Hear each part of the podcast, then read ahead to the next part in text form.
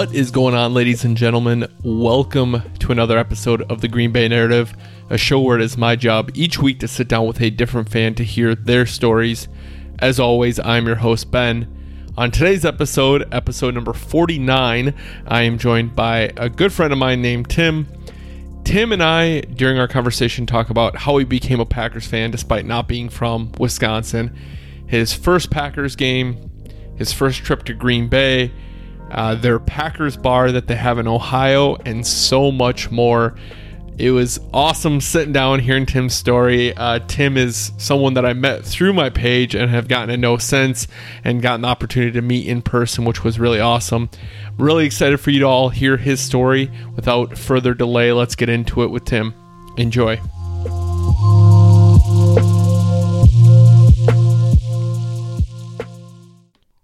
And I am joined by Tim, my last ever guest on the podcast. So stoked to have you on, man. I know we've been talking about this for a while. I really wanted you to be my last guest. Uh, so I'm thankful, forever grateful that you agreed to it. Welcome to the show. Thanks for being here. Ben, I'm so honored. So honored, in fact, that I uh, had a little bit of Chipotle in your honor. So Yeah, my yeah. dinner tonight. So I'm looking forward to talking to you, man. That is that is the highest honor on my side. Um, I, I, I like you and I were talking about off, off the air. I ended my, I had to be going about eight months straight of Chipotle every Friday, and and that has come to an end now. And I'm I'm retiring and I'm hanging up my jersey for the time being, unless Chipotle wants to send me free food. Uh, There you go. so to start things off, where are you from? I am from the lovely state of Kentucky, uh, actually northern Kentucky, which is just across the bridge from Cincinnati. Um, we're probably about five miles south of where the uh, Cincinnati Reds play. So when the Reds happen to win a game, we can hear fireworks. So we don't hear fireworks very often in this town. So Oh, that's funny. I know zero about baseball, so I'm glad you made that joke because I, I would have just asked you if they win or how good they are because I know zero about baseball. Um, correct, correct. so, Yeah, I'm not a big baseball guy either, so we can move on from that. so how did you become a Packers fan then, being from Kentucky or being from that area? It's interesting. I uh, I became a Packer fan. Uh, my roommate from college was from Mayville, Wisconsin, and uh, that's yeah. I guess it's by the Horicon Marshes, I believe. I don't really know that area too well, but I think it's within like 30 minutes of Fond du Lac, maybe. Okay. And uh, so we used to go visit them up in Mayville, and uh, they were right down the street from this little cheese factory. And we would go to the little cheese factory, and they would have all this Packer stuff all over the place. And uh, so then we would go up to uh, Door County. And uh, on the way to Door County, of, of course, you have the uh, beautiful city of Green Bay, we drove past the stadium. And at first, I was kind of like, "Oh, that's pretty cool," you know, and all that good stuff. And then we'd go ahead and take our trips to Door County, and then after spending two or three times up there, the the whole fan base was different than what I was used to.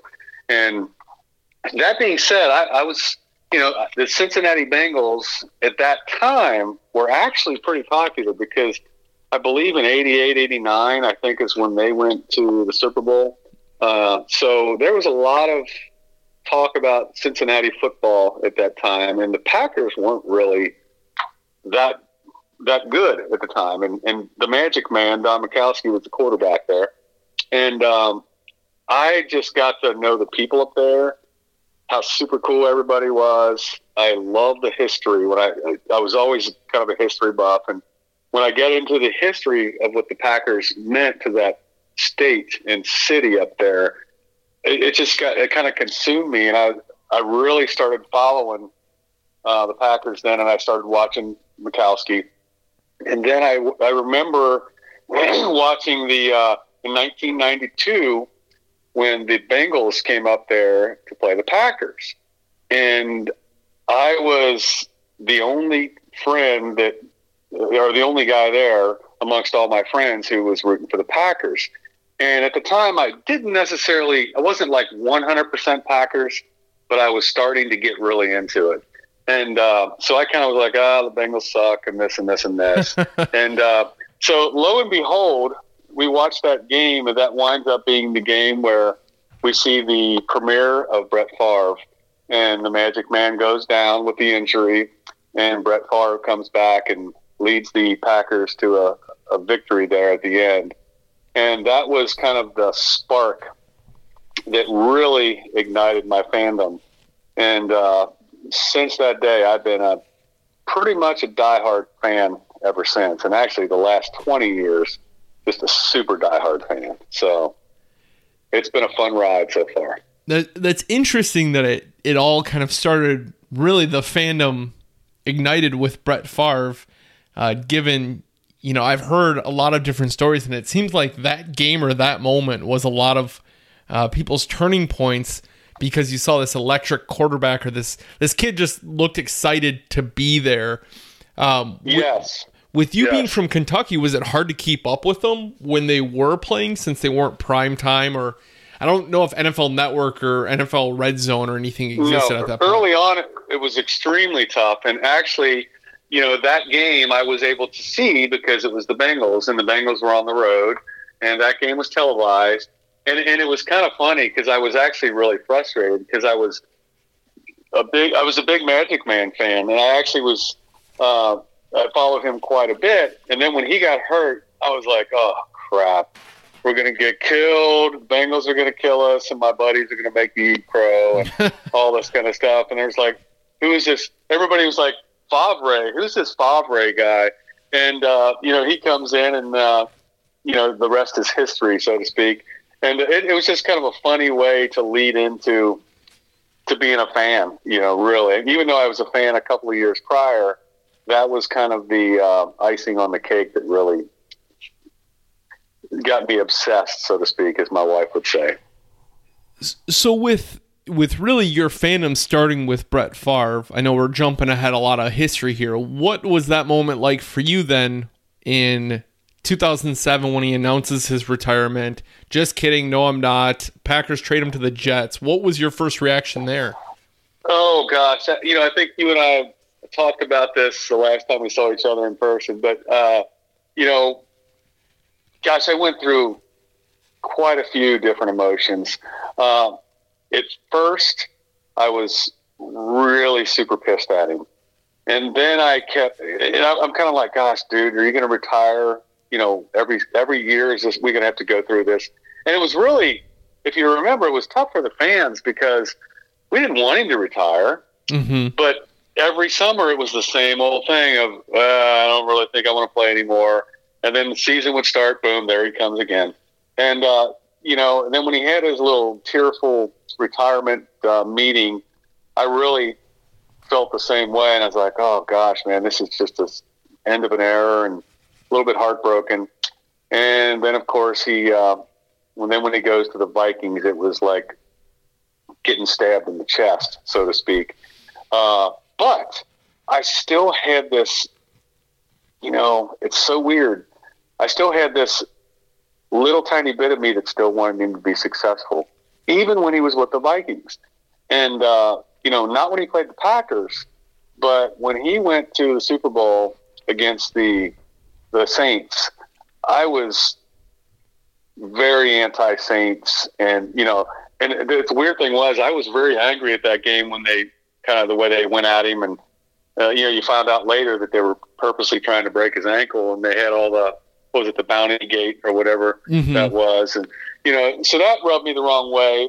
But I was I, I went through all these different emotions. Ben, it was more of a I hated him for a couple of months, and then I didn't hate him, but I was still upset with him.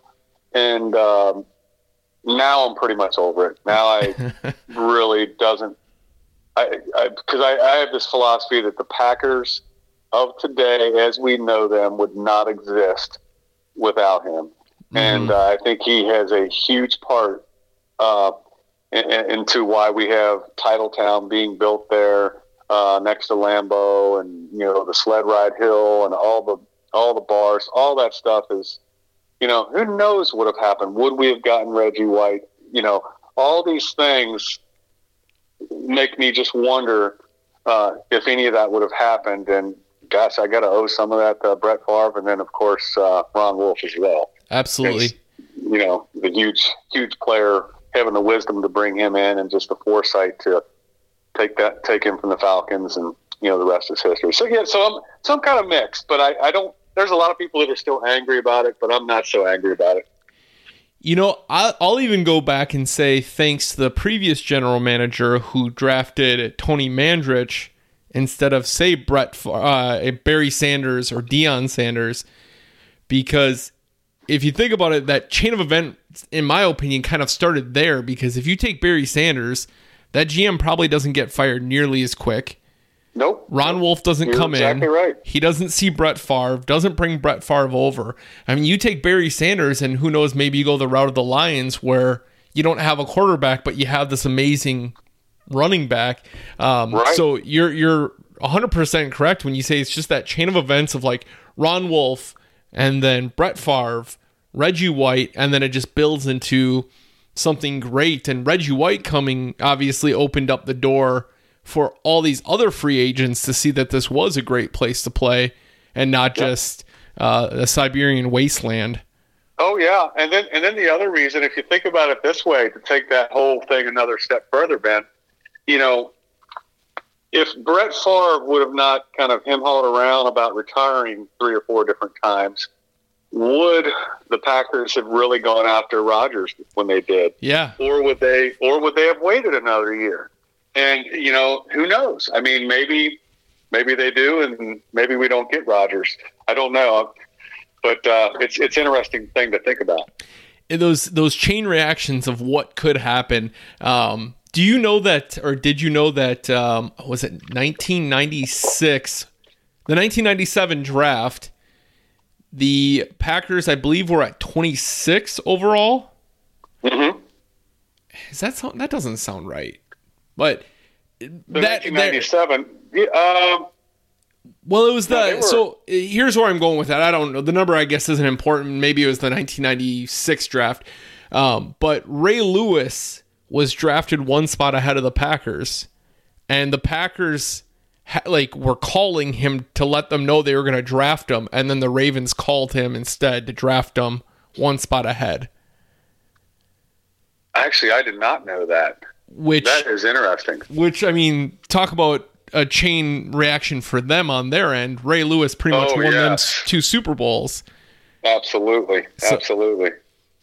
That's interesting. Yeah, I mean, it's it's weird how things happen. That's why, you know, I get excited draft season every single year just for that reason because you just never know if you're going to get that one person that's going to put you to the promised land. You yeah. know? Now I'm not a I'm not a big college person. I'm not one that watches a ton and watches the draft stuff. Um, but so I mean I don't I don't know if you do or not or if you're up on it. But any any players that you'd be interested in the Packers drafting or that you want them to take or even a position You know, at 12. we're not going to get him, but you know, I, I might be a little biased because I watched him play every weekend. But uh, Josh Allen from Kentucky is absolutely amazing. I think the, the problem is he's probably going to go either two, three, or 4 Mhm. in the draft, and I don't think we're going to trade up to that. But uh, he would be my standout pick. I mean, you're talking about a, a pass rushing machine. He's got the speed, the height, the quickness, the strength. I mean, he doesn't really have any weaknesses in his game. And uh, gosh, what a difference maker he would be on that field. That you know, and that's the weird part about being a Packers fan. If you think about it, we haven't had a high pick, uh, top five pick since what AJ Hawk maybe. Yeah, yeah, that's probably correct. And you know, and AJ Hawk was not. I mean, he was okay. He was serviceable, but he never did pan out like everybody thought he would. No, know? not not for a top five. Um, no. Yeah, so it, it should be exciting. Um, I'm really so at 12. Are you wanting them to go pass rush then? If your if your boy Josh Allen's not there, Well, I, actually, you know, at, at 12, if they stay at 12, I'm going to be honest, man. I'm going to say pick the absolute best player left. Period. That's good. I don't care if it's an offensive lineman, a defensive guy, whoever it is. Take the best player. Um, you know, I, I, just think I think you kind of uh, by trading or uh, not trading, but uh, getting who he got in the free agency allows him to do that. I think mm-hmm. had they not done what they did in free agency and shored up the edges and got their offensive linemen, uh, some things like that. So they really shored up a couple of things there. I think that now enables them to pick the best player in the draft. And I think ideally, the good teams, that's what they do. Uh, they they take the best player in the draft, not a specific uh, position per se.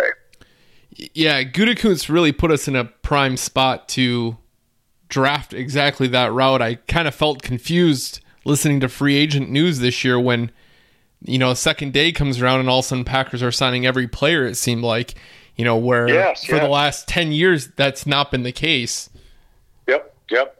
Exactly. Have you uh, watched anything on the new free agents? Uh, have you like some of the videos on Za'Darius uh, Smith? I mean, he seems like he's super, super excited to be here, and uh, that's what I want. That's pretty cool when you see that. And uh, I've checked out his Instagram quite a bit, and you know, he's always got good things to say. Seems like a sharp cat. Yeah, I, I read that what he, he got the contract offer, drove 12 hours to tell his mom she could retire, and then bought her a mm-hmm. house. And bought her a house. Yeah. And yes. then he and yes. then he tweeted that she went back to work right after that, and he's just like scratching my head, you know, kind of kind of a funny yes. thing, you know. Uh, but yeah, it seems I, I couldn't I couldn't agree more. It seems like great head on his shoulders, so excited to be here, and he's going to be one of those guys that I think is going to give you everything he has every play. Absolutely. Absolutely. Yep, for sure. So I, I know being that you're from the Kentucky area, one of your favorite players was obviously Randall Cobb, uh, who had a great career with the Packers. What was what was going through your uh, heart or your mind this offseason to see him go to Dallas now instead of sticking around in Green Bay? You know what? He, in my opinion, he couldn't have gone to a team that it would have hurt me any worse. Even the Vikings, I despise the Dallas Cowboys so bad. What what um, makes you dislike them so much? You know, um, number one, their fans. Their fans are. It, it's funny. Steeler fans are great. Uh, I don't have a whole lot of problem with Steeler fans. In Cincinnati, they hate the Steelers, and uh, you know I don't like the Steelers, but uh, but the Dallas Cowboys, you know, I, I have my corporate headquarters. We're in uh, Irving, Texas, which used to be right next to the Cowboy Stadium. And I have so many coworkers that they mouth off constantly. Uh, the Cowboys this, Cowboys this, Cowboys. it drives me insane. And uh, and they're always bashing the Packers constantly.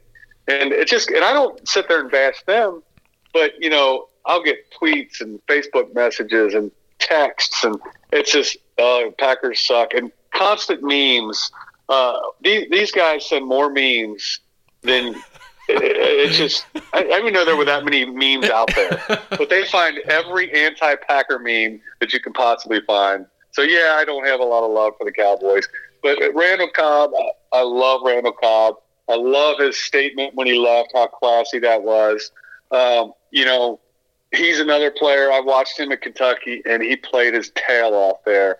And you know, he played quarterback and running back and receiver and kickoff return, punt return. He did it all. And uh, you know, he a little bit slow in the pros. I don't think he ever was fast, but he had some good moves uh, and he ran some good routes. But uh, just the injuries killed him there at the end. And uh, you know, watch insult to injury, he'll probably have an awesome year with the Cowboys, and it'll really piss me off, man. yeah, you know, you you hit the nail on the head there. Um, he's always been good for us and really good in when he's healthy, but the problem the last few years is keeping him on the field for 16 games a year. That's correct. That's you, correct. You know, this year I, I said that I supported the idea of them keeping Cobb over Jordy However, then when he's hurt most of the year, then you you question your your belief there if okay, did they make the right decision would Jordy have been pretty serviceable in the same type of role and still been there for 16 games? Uh, I agree. I know. And what the weird thing is, is you got to play the numbers because Cobb was what 20 at the time. I think he was 27 or 28. Uh, I think what is he 28 or 29 now? Mhm. But uh, you know, and, and Jordy was quite a bit older, and uh, as a receiver goes, they, felt like you know, with him being 27, 28, that he had at least two or three more years left, and and then, you know, I think he's got another year, maybe two left in him, uh, if he's in the right offense and uh, used properly, limited uh, type role stuff. But you know, who knows? Maybe he'll be the kick-ass slot receiver in Dallas that uh, it surprises me. So, but I wish him best of luck. I hope he does great, and I hope the Cowboys suck. And we'll always have the memories of him killing the Bears. Yes, exactly, Um, absolutely, the Bear Killer. yeah, you were the first person I thought of when I heard Cobb sign there because I was like, oh, I wonder how Tim's doing with uh, his Yeah, Kentucky guy yeah. going going there. So Absolutely, no doubt. Yeah, it was a bummer. It's been kind of an interesting transitional period, I think, for all of us, seeing a lot of players retire that we really come to know, and you know, you see Jordy leave and Cobb leave, and you know, T.J. Lang just retired, and you know, you're seeing these guys. I mean, we're all getting old, but uh, man, it's just kind of sad and stuff like that when they move on. But you know, I'm looking forward to the new guys as well. So. yeah, I think what kind of cements them in our minds is obviously the Super Bowl, and uh, as as much as you don't want to believe it, the fact that it was nine years ago, and Right. you think that it just it feels like it just happened two years ago. Yeah. but a lot of time has passed since then and to, to see that what you got mason Tramon and Bulaga and Rodgers the only players left from the xlv team That's it. Three players. yeah it's Yep. yeah it's crazy crazy that those. Oh no, are uh, uh, yeah, yeah, that's right. Uh, Mason Crosby, yeah. Uh, and then when you see that uh, Sports Illustrated, uh, Illustrated uh, cover that had Rodgers with all the receivers, and no one is left. Every single person is gone except for Rodgers, and that's oh my gosh, that's a little hard to look at. well and in right now then uh, cobb's the only other one left in the nfl other than Rodgers too which just shows how how short an nfl career actually is Absolutely, there's no doubt about it. No doubt about it. That's a good point. That's crazy. And before you know it, uh, as sad as it is to say, we'll be having a different conversation about Rodgers' press conference and what's going to happen next. Yes, I know, I know, and I hope that's not sooner than later. Right. fingers are crossed. You know, I hope, I hope for a little rebirth here, but uh, time will tell with uh, with Mister Lafleur in there. So Mhm. we'll see how that goes. You know, and I think the big difference, and you you hit it earlier, is Favre was talking about retiring every single year, and so far Rodgers hasn't even hinted at anything. You know, he's saying I want to play at least till forty. Right. which is kind of a nice thing to see when you had Favre, who was toying with it every single year to get training camps off and mini camps off and just be able to show up and play. Uh, Absolutely, absolutely, and I'm excited about that, especially because I don't like this year's quarterback draft. mhm. And uh, when you look at it, I'm like, oh Lord, please don't draft a quarterback this year because I don't really, I don't think high of any any of them. You know what I mean? yeah, and I'm sure there'll be a sleeper or two that comes out of it, but I mean, Yes, for the most part, so. it's it, it's really a tough situation, and I'm really interested if if the Cardinals are going to take uh, Kyler with the number one pick and dish out Rosen. I, I don't I think know they what. will. I think they will. And I just hope Rosen doesn't end up at New England like they're talking about. I heard that tonight. I was like, oh boy, Josh Rosen to New England. That would be interesting. You know, Yeah, the heir apparent to Tom Brady. Yeah, I know. mean, that's yeah. You wonder, and you know the Patriots would get him for like a six round pick or something. Yes, They- exactly. they would Exactly finagle right. That's right. I, yeah, Steal of the deal. I don't know how they do it, but every time they do it, it's it's crazy. That's for sure. That's for sure. So you you become a fan. Ninety two, watching Brett Favre. When did you actually attend your first Packers game? my first Packer game was the actually was it was interesting. I didn't get up to Lambeau for an actual game. until 2011, and uh, that happened to be the Packers Giants playoff game. Oh and man, uh, in which was very disappointing. You know, uh, you know the results of that game, yeah, and uh, that was the Eli Manning hail mary before the half. Yep. It's like we could do nothing right that day, and it was cold and miserable. And uh, but I mean, I'm glad it was cold because that's kind of the way I wanted my first Lambeau experience to be, and it, and it was so cool because you know we I got on eBay and I bought parking tickets for someone in back of someone's yard. and uh, so we get there and I've got the address and I uh, pull in the guy's yard and he waves me in. And I'm with my son. And my son, Josh, was, uh, I guess he was 15, I believe, 14 or 15. And uh, he, um, he's sitting there with me. And all of a sudden somebody knocks on my window real hard. And uh, they're like, hey, what's up? You're a Kentucky Wildcat fan, huh? And I'm like, yes, sir. Because I had a little, uh, I just had my Kentucky license plate on the back. And I think I might have had a Kentucky sticker or something on the back. And uh, he says, damn it, I'm a Michigan State fan. He goes, but you're, it looks like you're a Packer fan too. So get out of the car and drink a beer with us. and so, so, so I get out of the car, shake these guys' hands. they throw me a beer, throw my son a, uh, a Sprite or a Coke or something like that, and uh, we stand there. And these guys are so cool, and they proceed to tell me how to prep for my first game. And they tell me to take cardboard in to make sure I stand on it. And like a dumbass, I left the cardboard uh, by my car, and we got into Lambeau, and you know we quickly realized why you went to cardboard. so for those listening who aren't aware of that, it's so your feet don't freeze on that concrete. And man, does that concrete get cold? mm-hmm. And uh, and it gets cold really quick, no matter what kind of boots or shoes you have on. So my son and I learned the hard way with that. But uh, the fans were super cool. When they found out it was our first game, and they were telling all their buddies, and they're high fiving us and stuff like that. And since uh, since that time, it's been an annual tradition. Uh, it's either me or my son or me and my wife or some friends or whatever. We always make uh, at least one trip a year to Lambeau, and uh, it's become quite the fun tradition. So obviously that game wasn't what you wanted it to be, but what would you say is your favorite game you've ever seen in person? Oddly enough, my favorite game I saw in person was when we beat the Cincinnati Bengals uh, last year, or the year before last, and uh, and the, that was the hottest game ever at Lambeau Field, and man, was it hot! It was brutal. Two degrees.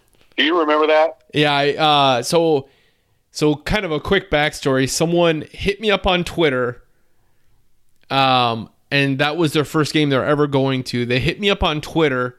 This was before I even had my page because I started my page that year. And he's like, "Hey, I'm coming to Green Bay. Uh, you know, been following you for a while. Where are some good places to eat?" I gave him a ton of recommendations, and then later, that's what sparked me doing this page. Is I was like, "Well, if if he needs to know this, I'm sure there's a lot of other people that want to know good places to eat, drink, see in Green Bay. Why don't I build a website?" So Yeah. because of him, it sparked the whole page. But I went to the stadium that day to meet him and kind of walk around and show him some things. And man, I left there and I was like, let's get back into the air conditioning. I need to go get a Coke. Um, I need to. I, I was very thankful I wasn't at that game. Yes, it, it was brutal. I mean, it, it it started. It was. It's funny how it how it all happened. Is uh, me and a couple of buddies, uh, Dan and Randy, uh, kind of uh, helped coordinated this uh, group at our local bar in Kentucky called the Packers Fans of Greater Cincinnati, and uh, we started out uh, about three and a half, four years ago as kind of a small group, and we showed up and there was maybe seven or eight of us, and then now we've expanded to shoot at the Vikings game last year. Uh, we had 180 people in the bar. Wow. And it's just all Packers fans. The bar is decorated with Packer gear. You walk in there, and it is like you're in Green Bay, Wisconsin. And uh, people walk in that are have never been there before, especially Bengal fans or anybody else, and they walk in and they do like a double take and they look around the room and they're like, "Where the hell am I at? What is like? Is this a Packer bar?" It's like, "Yep, this is a Packer bar." So that year, we took a group from uh, from uh, Cincinnati and Covington area uh, up. We rented a couple of uh, small buses and we all drove up, got some hotel rooms, and got the tickets and went and tailgated and did the whole experience. And uh, you know, one reason for me that it's kind of a, a special one is I like seeing other people experience Lambeau for the first time. Mm-hmm. I, I, get as much out of that as when I did for the first time. And uh, so my buddy Dan, who it's it's kind of cool. We we had not seen each other for 30 years. We went to high school get together. Had no idea he was a Packer fan, and uh, and we we ended up hooking up just because of this Packer group, and now we've really rekindled a great friendship and. Uh, you know, he's been become one of my better friends to hang around with, and it's just been a great, great time getting to know him again. And it's almost like, daggone it, why are we so old now? Just getting back together, right? Uh, hanging with each other. But uh, we we st- we got up there early, and uh, so we the day before the game, we went into the pro shop. And Ben, I kid you not, you know how you got the double doors. You walk into the corner of the pro shop, and you go through the first set, and then you go through the second set. And uh, we go through that first set of doors, and Dan looks at me and says, "Look at my arm." And I looked down at his arm, and every single hair was standing straight up in the air and he had goosebumps.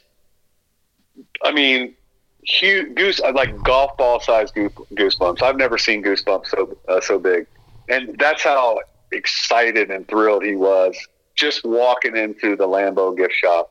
And uh, to me, that was priceless. That was just worth worth the price of admission to see that kind of thing. And and now to this day, it's funny when he tells people about his trip to Lambeau his hair on his arm stands up every single time. And uh, you tell me another franchise that that happens with, and I don't think I believe you.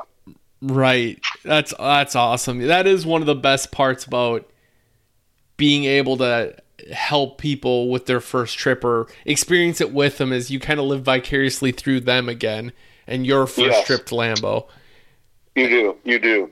So so with them we at this game we get in there, and it was so hot, Ben, that my wife and I we don't deal with heat very well. We're, that's why we like Wisconsin a lot because we're we're kind of cold weather people, and uh, so we had uh, we were smart enough to get some plastic bags from the hotel, and we kept going back and getting ice and just throwing ice into these bags and sticking them down the back of our neck, and we were like the twentieth row, like in a five yard line or something like that and uh, it was so brutally hot. We were baking right in the sun, and I don't think I ever want to go back to a game when it's hot like that. I'm more of a cold weather football guy, but that experience in all was just fantastic. Hanging with Randy, one of our other friends, hanging with Dan and uh, Randy's wife, and, and, and all the rest of the gang. That uh, we just got to know each other a lot on that trip, and it was just a blast.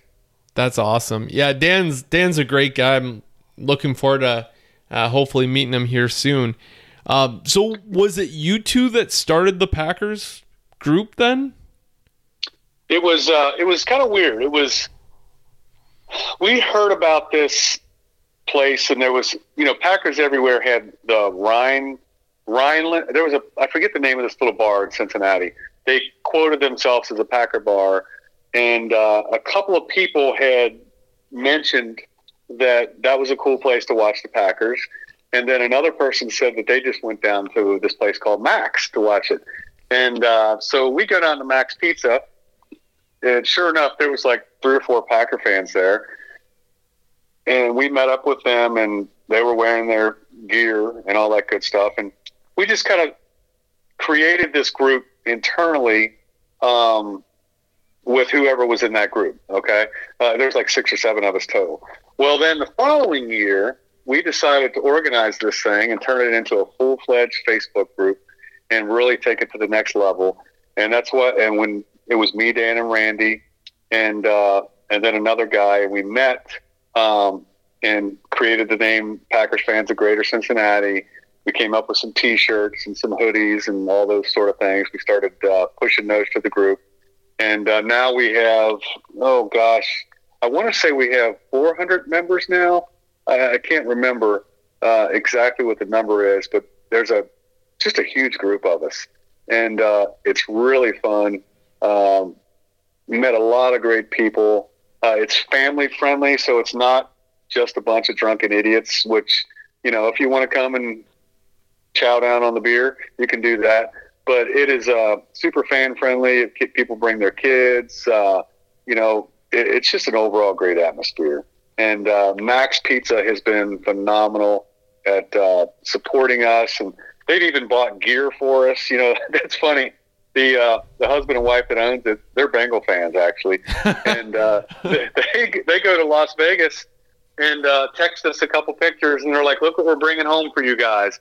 And they've got two beautiful Green Bay Packer plaques, and they come in and they put them on their wall in the bar, and uh, I mean, they've helped decorate the place. We pretty much can hang up whatever we want to hang up. Uh, we've got a trophy shelf going in where we're going to put some uh, Packers memorabilia in there. So it's it's. I mean, we're all in. It's pretty cool, man. That's that's fantastic. I mean, think it's really cool that they're embracing it and owning it, and and realizing that by creating that niche market, they can get you know busy Sundays pretty much every Sunday that exactly. the Packers are on. It's re- really it's smart exactly. on their part. It is. It is. It's smart on their part, and it, it's nice because the bar is kind of divided up in uh, four different segments, and so if they do want to have the front part of the bar for the Bengal fans to come in, that's cool. But then the Packer fans kind of overwhelm the rest of the bar, and uh, and for the Vikings game, like I said, we literally filled the entire bar, front, back, sides, second floor, everything. I mean, it was just nothing but Packer fans, and people were just shocked when they would walk into this place. So it's pretty cool. I think you have to come down sometime, man. We'll treat you well down here. Oh, that'd be awesome. I think Dan sent me a video from the Packers game, or maybe I saw it on the group. Um, yes, and yes. that was insane. Like it, you you're not even kidding. It looks like you're at a bar in Wisconsin. It was yes, just packed. It's it is. It's insane. We have a blast. That's so cool. Um, so you know, with with this fandom that's exploded now over the last 20 years, we talked about a little bit about uh, the Super Bowl roster, but what was that moment for you like to witness your team when you're in full blown fandom at that point win the Super Bowl? You know, after that injury prone 2010 season, they still get hot at the right time and win it all. Oh man, it was you have no idea. I, am glad my wife doesn't have a video of it.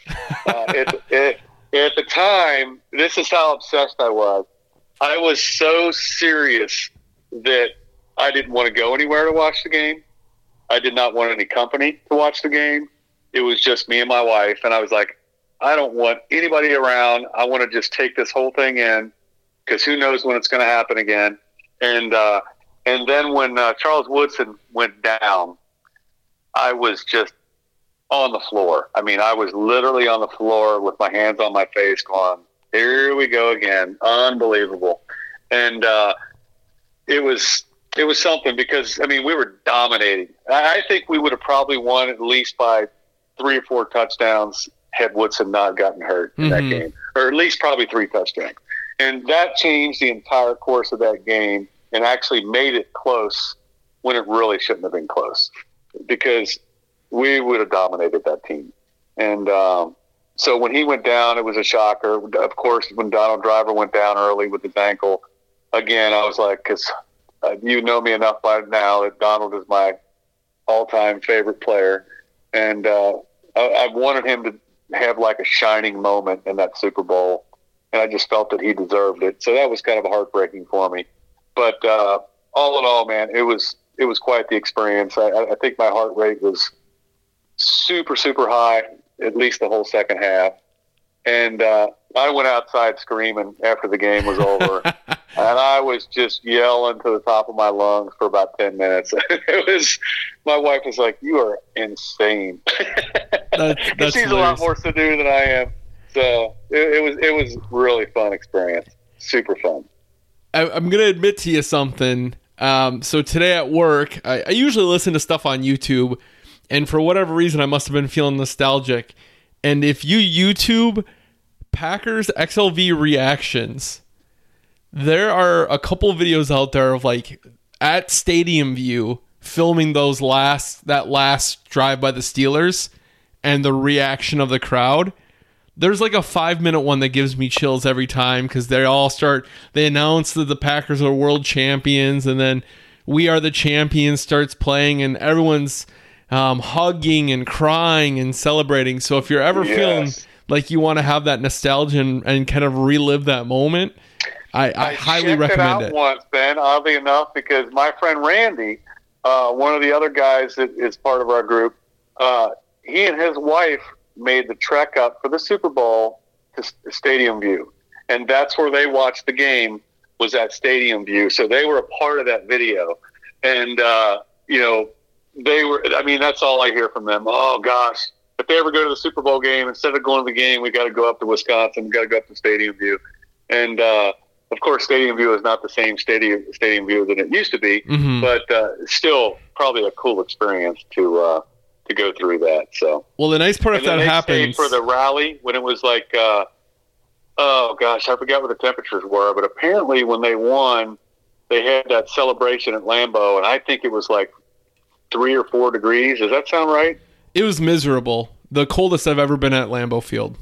yeah, because because they were like they didn't mind the cold, and they were like, "Oh my god, we could not hardly bear it. It was just awful." the the tough yeah. part, the tough part of it all is because the Packers didn't play in the playoffs at home, they didn't shovel the stadium. So that it kept snowing and snowing and ice was building up. So when oh, we won the Super Bowl, now we're going to have this this ceremony. Well, none of the seats were shoveled. Oh. And and it was like ice and and chunked on and you couldn't just clear it off. So oh, it's gosh. it's like what you're talking about earlier, needing the uh, cardboard to stand on, except it was even worse than standing on cement. You're standing on ice.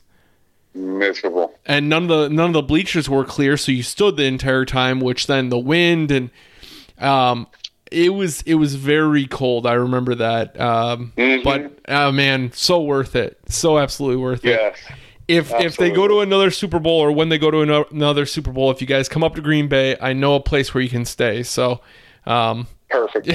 just just make sure you hit me up. I'd be then we could go rally it. afterwards. That'll be fun. Watch what watch what you wish for, man. Hey, I got a, I got a big enough house, right? We can we can. I don't know if we can fit 130 in here, but we could probably fit a bunch of people. Really nice house. Really nice house. Yeah, so, we could yeah. we could fit a, a person or two. So I, I welcome the challenge. I should probably run by that by the boss before I do anything. Yes, but. yes, that's that's the all uh, most important part, making sure the boss is okay. Speaking of which, you and Lisa are two of uh, a very exclusive club that Katie has said, yeah, they're more than welcome to stay here anytime they want. that's awesome. That's awesome. And, you, same with you guys when you come down to our uh, our Max Pizza Pub. We would love to have you. I appreciate that. I would love to go to Max. Um, so normally I, I, I kind of wrap up right around now. I, I start with some kind of deep, deep thought questions. I'm pretty sure you and I could talk probably another hour or two more just to, uh, based right. off how no easy doubt. conversation goes. But, um, we'll, we'll kind of start wrapping up and see where it takes us. So I usually ask more sure. deep thought questions. I know you've listened to a couple. I don't know, uh, if you've, uh, practiced for these or not, but I try to change them every once in a while. So I'll start with the first one. if you could take any player again from a past team, a past Packers team, in their prime and add them to today's team, excluding Reggie White, who would you take and why? Hands down, Charles Woodson. Not even a second of hesitation. Not even a second. Charles Woodson. I mean, if you listen to the uh, the players, uh, during that Super Bowl season when you when you listen to James Jones and some of these people and uh, how he inspired not only the defense, how he inspired the offense, and uh, when he gave them a speech in that clubhouse that said, "Hey, watch the tape, watch your guys' tape. They can't stop you. you guys watch, you do what you do, and you watch the tape, and that'll tell the story. You guys, you know, they can't. They have nobody that could stop you. And uh, he said, everybody watched the tape, and everybody was like, "Guess what? They're not going to stop us. We, we've got this." And uh, the man was such a leader that, especially that particular year, and uh, oh my gosh, I, I, it bums me out that he spent so much time with the Raiders. Agreed. And uh, it, you know, and he's still. I know he's probably everybody considers him a Raider and all that stuff. But my goodness, man, what he did for the Packers, we, we absolutely would not have been in that Super Bowl without him. Agreed. No doubt. I, you know, I really thought, and maybe this is just me being too much of a, a Charles Woodson lover.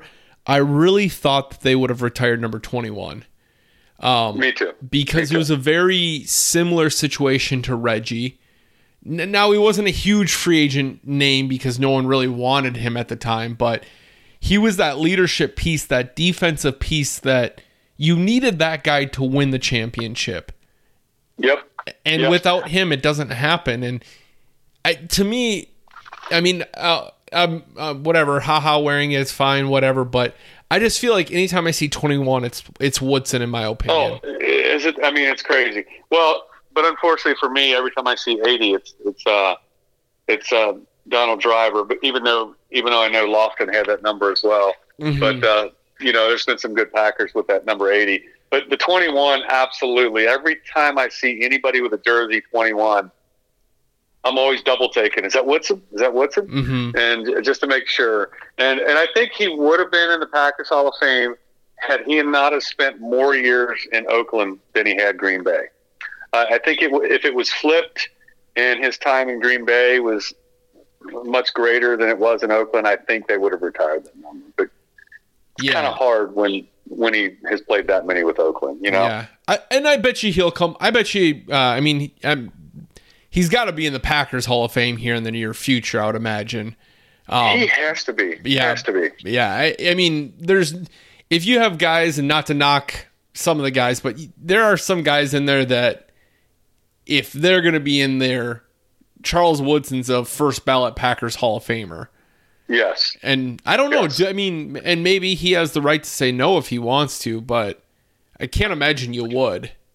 I can't imagine either. Uh, you know, I'd love to know the history behind that uh, because if he doesn't get in, there, if there's something more than just the fact that it's a player status thing, it's more political or there's something behind the scenes that we're not aware of. Yeah. You know? If Brett because, Favre's in there, I mean, Charles Woodson's got to be in there. Exactly. Exactly. There's no doubt about it. And but his leadership abilities, my goodness, I mean, he he just when you watch just that Super Bowl alone, they flat out dominated Pittsburgh.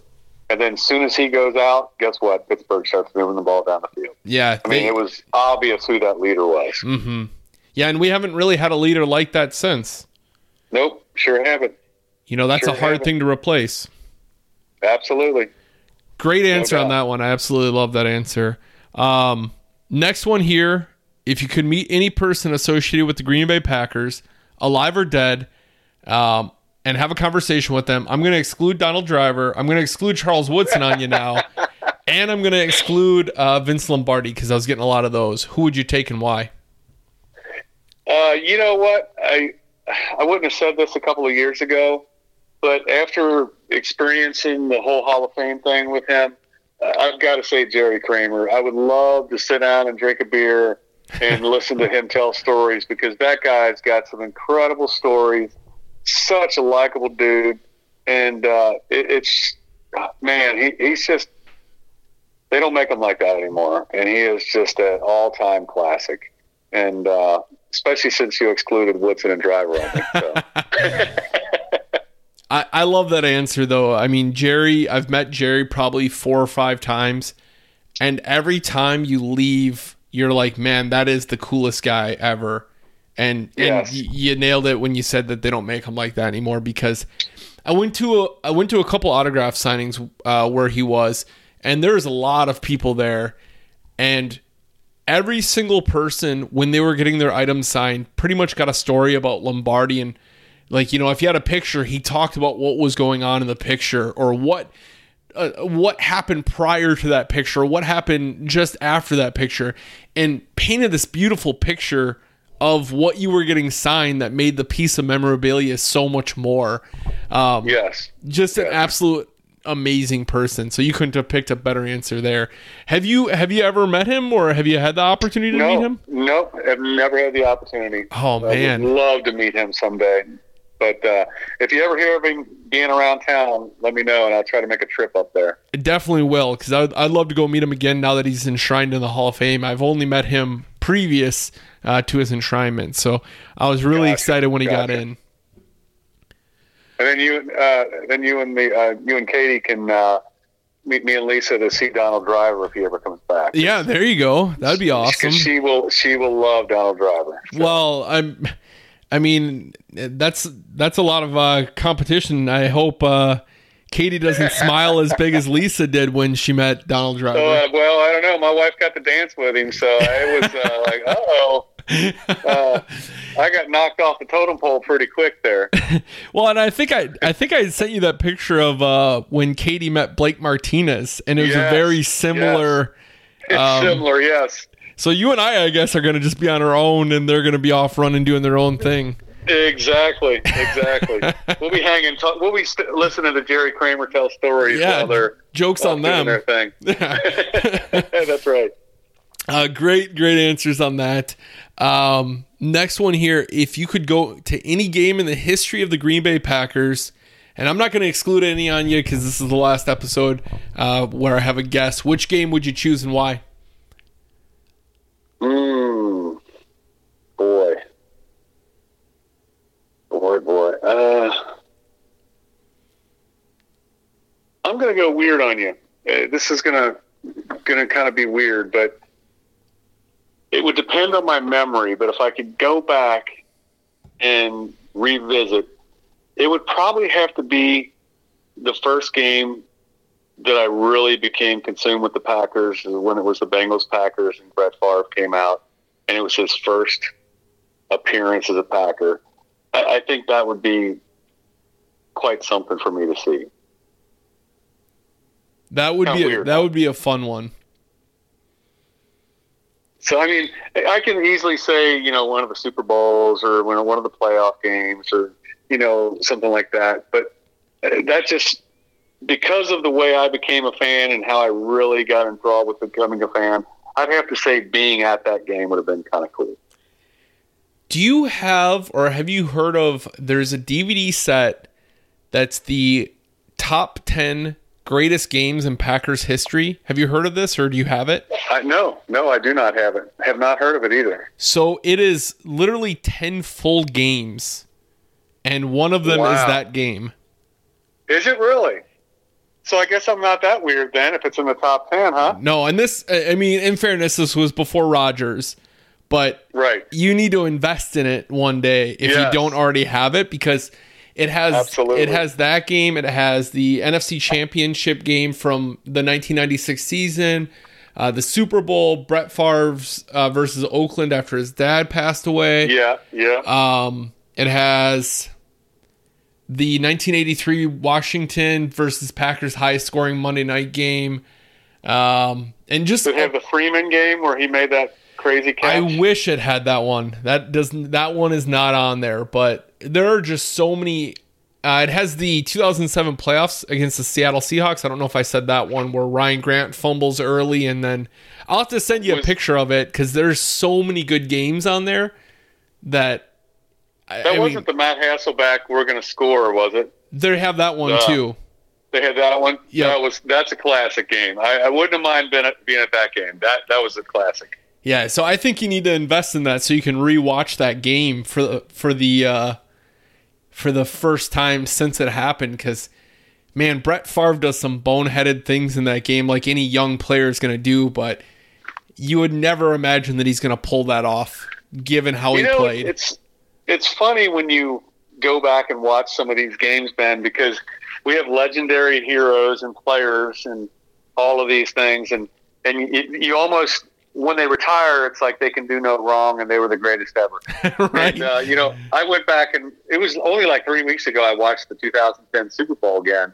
And uh, Jordy Nelson had a ton of drops. Mm-hmm. And I mean, there were probably at least two or three catches where they should have been touchdowns.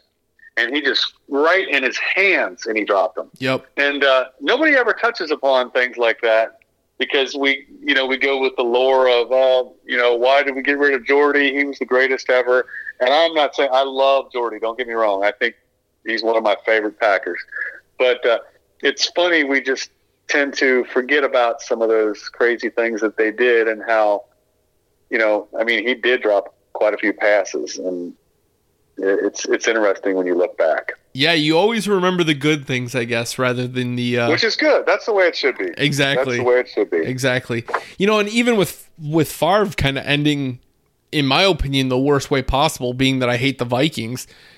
Mm-hmm. You still remember him fondly for the most part. Now there are times where I um, there's another documentary which I don't know if you've listened or if you've watched called The Last Day at Lambeau, um, which is about that whole Favre saga. And every time I watch Yeah. that, it brings me back to it. Um, Yep. Which I would recommend You know, that one as well. My number one Favre moment where I'm probably still angry with him was in the playoffs with the New York Giants when he threw the interception and there was not a Packer player within 30 yards. And I'm like, what in the hell did you just do? And he just flung that sucker up there, and I'm like, what, what was that? And I have still not gotten over that one. he So- was he was notorious for throwing those interceptions that you're like what that what the hell where was that even going Exactly. It was almost like somebody paid him to do it or something. It Yeah. was so bad. It wasn't like, you know, he just missed through it and it was three feet away from the guy. It was just like we didn't have a receiver anywhere in the same zip code. Mhm. And boom. It's like, what was that? Yeah i think i think it was wayne larrivee that said i've never seen a guy who's a first ballot hall of famer throw as many god awful interceptions as brett Favre did Yeah, I could see that. because what he had sure. he had what six versus the rams one year in the playoffs Yeah, yeah. just just throwing them left did. and right. You know, it's it's Oh, yeah. insane. And then you have a quarterback now who's the stark opposite, who a lot of people get mad because he's so conservative with the ball. Hmm It's just funny how Yeah. funny how uh, time changes. You know, you you got mad at a player who would just throw it anywhere and everywhere, and now people are mad for the opposite. It's Well, fans always have to some. There we are. You were whiners, man. We got something to bitch about all the time, right? you know, I, I do I do want to ask you, do you think um, this is a, a topic that I enjoy talking about. Do you think the successful success of the Packers has created a lot of fans that are very um I don't know, just like like they they feel like they deserve more than they actually do or that we're we're just a bunch of uh whiners and just I don't know, we're just kind of crybabies in a sense. Do you feel like that's Well- that's kind of created a monster out of us? Uh, in a way, because if you think about it, we have been so successful since 1992, and uh, you know that's you know bordering almost 30 years of success, and so there is a whole generation that has never experienced horrible Packer teams Mm-hmm. and uh, they can't appreciate that. And uh, you know, I'm a little fickle myself. There's times where I get frustrated, and I have my moments of, you know, if I'm honest with myself, I go, "Why did we not get rid of Ted in 2015 and start fresh?" And uh, who knows what would have happened at that time? Because, and, and it sounds bad to say, but I, something happened physically to Ted that I have no idea what it was, but I think we'll find out eventually. But something happened to him where he just was not in his right mind, and uh, he his look changed, the way he carried himself changed, and it was dramatic. And then all of a sudden, you saw the team making stupid decisions, and uh, so I, I could see where some fans would be that way because, like, I even expressed my concerns. But yeah, you were spoiled for damn sure, and. Uh, like I said, I've I've I've seen some of those gloomy years when we stunk before Favre got there, and uh, even though I wasn't diehard back then, but uh, so many people. You look at these kids today. I mean, a lot of people at our Packer bar I mean, there's you know twenty something year old kids there, eighteen year old kids, fifteen year old kids. They've seen nothing but fantastic Packer teams, and so I think half of them are there just because they love Aaron Rodgers, and if Rodgers leaves, they may or may not be fans again. I don't know. You probably see that up here too, right? Mm-hmm. Yeah, absolutely. So yeah, and I'm one of those. I mean, I'm I'm going to be 30 in June, and I only know Brett Favre and Aaron Rodgers. Yeah, yeah, right. You know, and that just shows right. how successful we've been and how spoiled we've been. That's exactly. You know, when you think about that, that's incredible. Some of these teams, you know, have seen, you know, 15, 20 quarterbacks come through in that same time frame. Mm-hmm. Uh, I would imagine, you know, look at the Browns. I mean, good lord.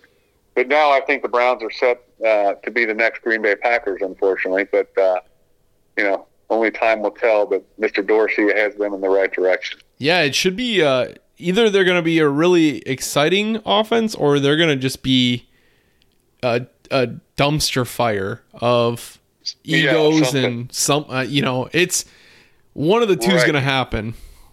Right. Yeah, there's a lot of prima donnas on that team, so we shall see what happens. I- am excited to see what happens. Um, Me too. Next one here. If you could watch any game again, doesn't have to be live in person, but for the first time, having the same reactions, the same roller coaster ride, which game would you choose and why?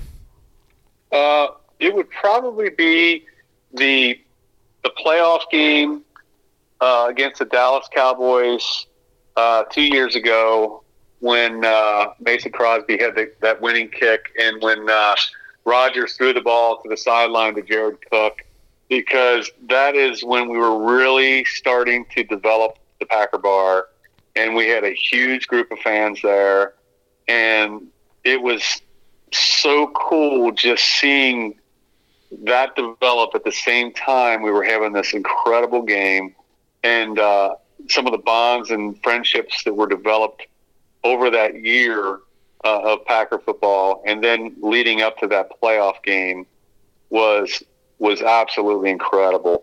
And then uh, to top it off, we had one Dallas Cowboy fan who came to that bar just to kind of act cocky, and to see us hit that field goal to win it was just oh, I remember I remember that like it was yesterday. So that was I would have to say that would be the game. That's awesome, and add, on top of it your hatred for the Cowboys, and it's a it's yes. a trifecta there. Exactly, exactly. That is awesome. Uh, last one here for you. This is usually the one that stumps the most people. If you became president of the Packers tomorrow, uh, having full ownership, I guess, where you have any authority to do whatever you want, what's the first thing you would do as the quote unquote owner? Ooh. Now you, you don't want to end this on a negative side, do you? I mean, we can end it however you want. I'm, I'm just kidding. no, uh, if I could do whatever I wanted, I would. Ooh, I would probably have a deep conversation with Mark Murphy and tell him to get his stuff together because I think what happened. Uh, you know, I don't blame it all on him, but I think kind of what happened is if you look at when the Titletown district was in development and we were in those early stages uh, of, of building the whole Titletown district, which I absolutely love, by the way. Um, I think that's when we saw Murphy consumed with that side of the business. And I think he paid much less attention and he kind of let Ted run wild. And uh, that's been proven because that's a lot where the comments from the players and other coaches and stuff like that. And, uh, you know, that would be like kind of my situation, figuring out how to straighten out Mark Murphy because he, he's a smart guy, he's a football guy, but I'd like to get back to basics pre-title town days uh, and really focus on winning some games and, and getting back to that. Does that make sense? Yeah, no, that's a that's a really great answer, and you're you're not alone in those uh, those criticisms. I mean, if you go online, a lot of people say the same things, and a lot of people really think that Mark Murphy's trying to be the owner of the Packers and really stronghold it, but not even showing the most attention to it, and really has, um, I don't know, That's he's correct. just kind of juggling too many different things, trying to keep them all afloat. Yes, exactly, exactly. And you know, and, and I'm concerned also about the whole, you know, uh, Gutekunst and taking him and you know, you make him kind of a. It's almost like he's a uh, a puppet general manager in a way because he doesn't have the authority to, to do a whole lot, and uh, you know, he's got to put up with so much stuff from Murphy, and you almost wonder if Murphy was the one that picked Lafleur um, and you know, it would Gutekunst just went along with it, or what? We'll never know, probably. But it's just one of the. It just seems weird. That relationship seems a little weird. Right. Well, let's hope in in three to five years we look back on this podcast and laugh uh, after the Yes. Packers win two or three uh, more Super Bowls.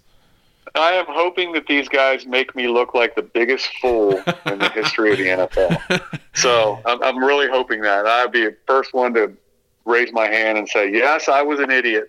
I would be glad to admit it.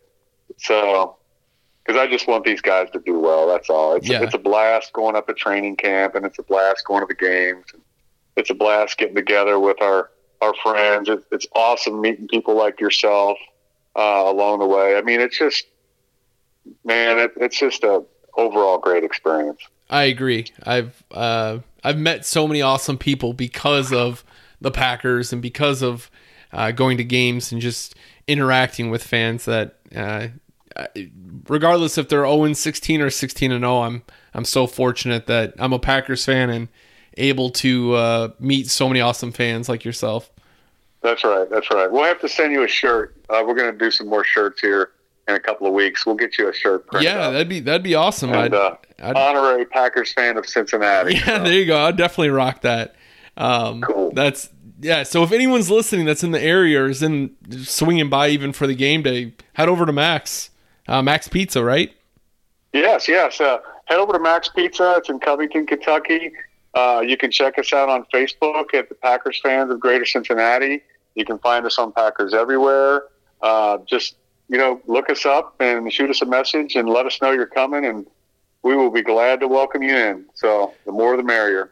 That's really that's really awesome. You know that you you Dan and Randy and uh, I know you said one other friend uh, really built that up to what it is now because as as someone who's probably in that area and doesn't have that outlet to um, experience that game day feel, now you've really built that up to provide that for them. So good on you. Oh, you should feel great. You know, you should be really proud of yourself for that. It- It's it's fantastic. We have a blast, and we we've got business cards that we keep with us, and we keep them in our cars. And because you wouldn't believe Ben how many times you'll go out to Costco or the mall or something, and and we'll wear one of our shirts, and we'll hear "Go Pack Go," and we'll look back, and there's a Packer fan, and uh, boom, you got a business card. And you say, and it just says Packer fans, Greater Cincinnati, and it says come watch the games at Max Pizza with us, and it has our Facebook address and the address of the bar, and very non-threatening. Some people are kind of like, uh, "Yeah, I'm a Packer fan. What are you talking to me for?"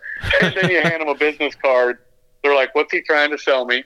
And it's like, "No, it's just a card to let you know to we'd like to come have you watch the games with us. We just have a, a great, great time doing it." So. That- that's awesome. Um, before we end the episode, anything else you'd like to add? Uh, anything you feel like we missed out on?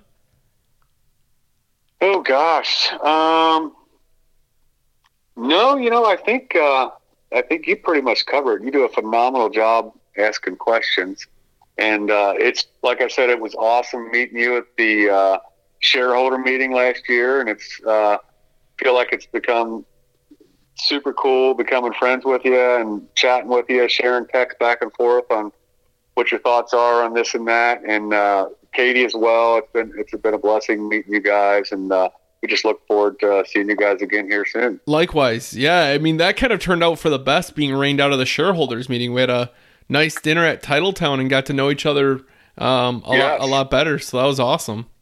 Kind of weird how things like that happen, huh? Yeah, let's do it And that again was- soon. That was absolutely the blackest skies I think I've ever seen. yeah, we're racing back to my car trying to beat that storm. I didn't know if we're gonna make cow. Yes, indeed. Well, as always, to end, uh, I, I do want to before I end, I, I do want to say thanks again for coming on and being the last guest I have on the podcast. My episode's going to be next week, but I'm not interviewing myself, so uh, you are the last guest Awesome. ever on the podcast. Well, it's it's a real honor, Ben, and and thank you for uh, considering me for this. And uh, you know, I got to say, I've enjoyed all of your other podcasts. You've done a phenomenal job, and uh, you know, I look forward to to what you've got coming in the future. It's going to be pretty exciting. I appreciate it. I'm excited as well. Um, so to end the episode, we'll always end with a nice "Go Pack Go." Go pack, go! And that is going to do it for this week's episode. Thank you all so much for taking the time to listen. Huge thank you to Tim for taking the time to tell his story. I greatly appreciate it. It was awesome sitting down, getting to talk with him a little bit more. Uh, excited to see him again this season and, and get a chance to hang out again. Next week, I am joined by myself, really. Uh, I'm having a good friend of mine named Wade, who is episode one of the Green Bay Narrative, sit down and interview me to hear my story.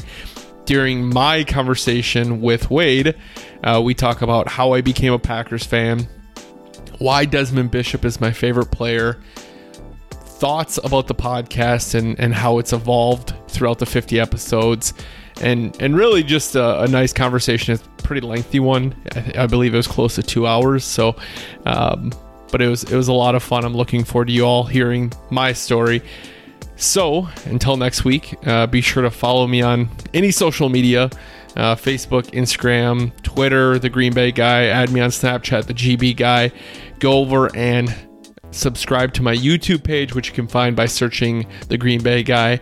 And until next week, go pack go.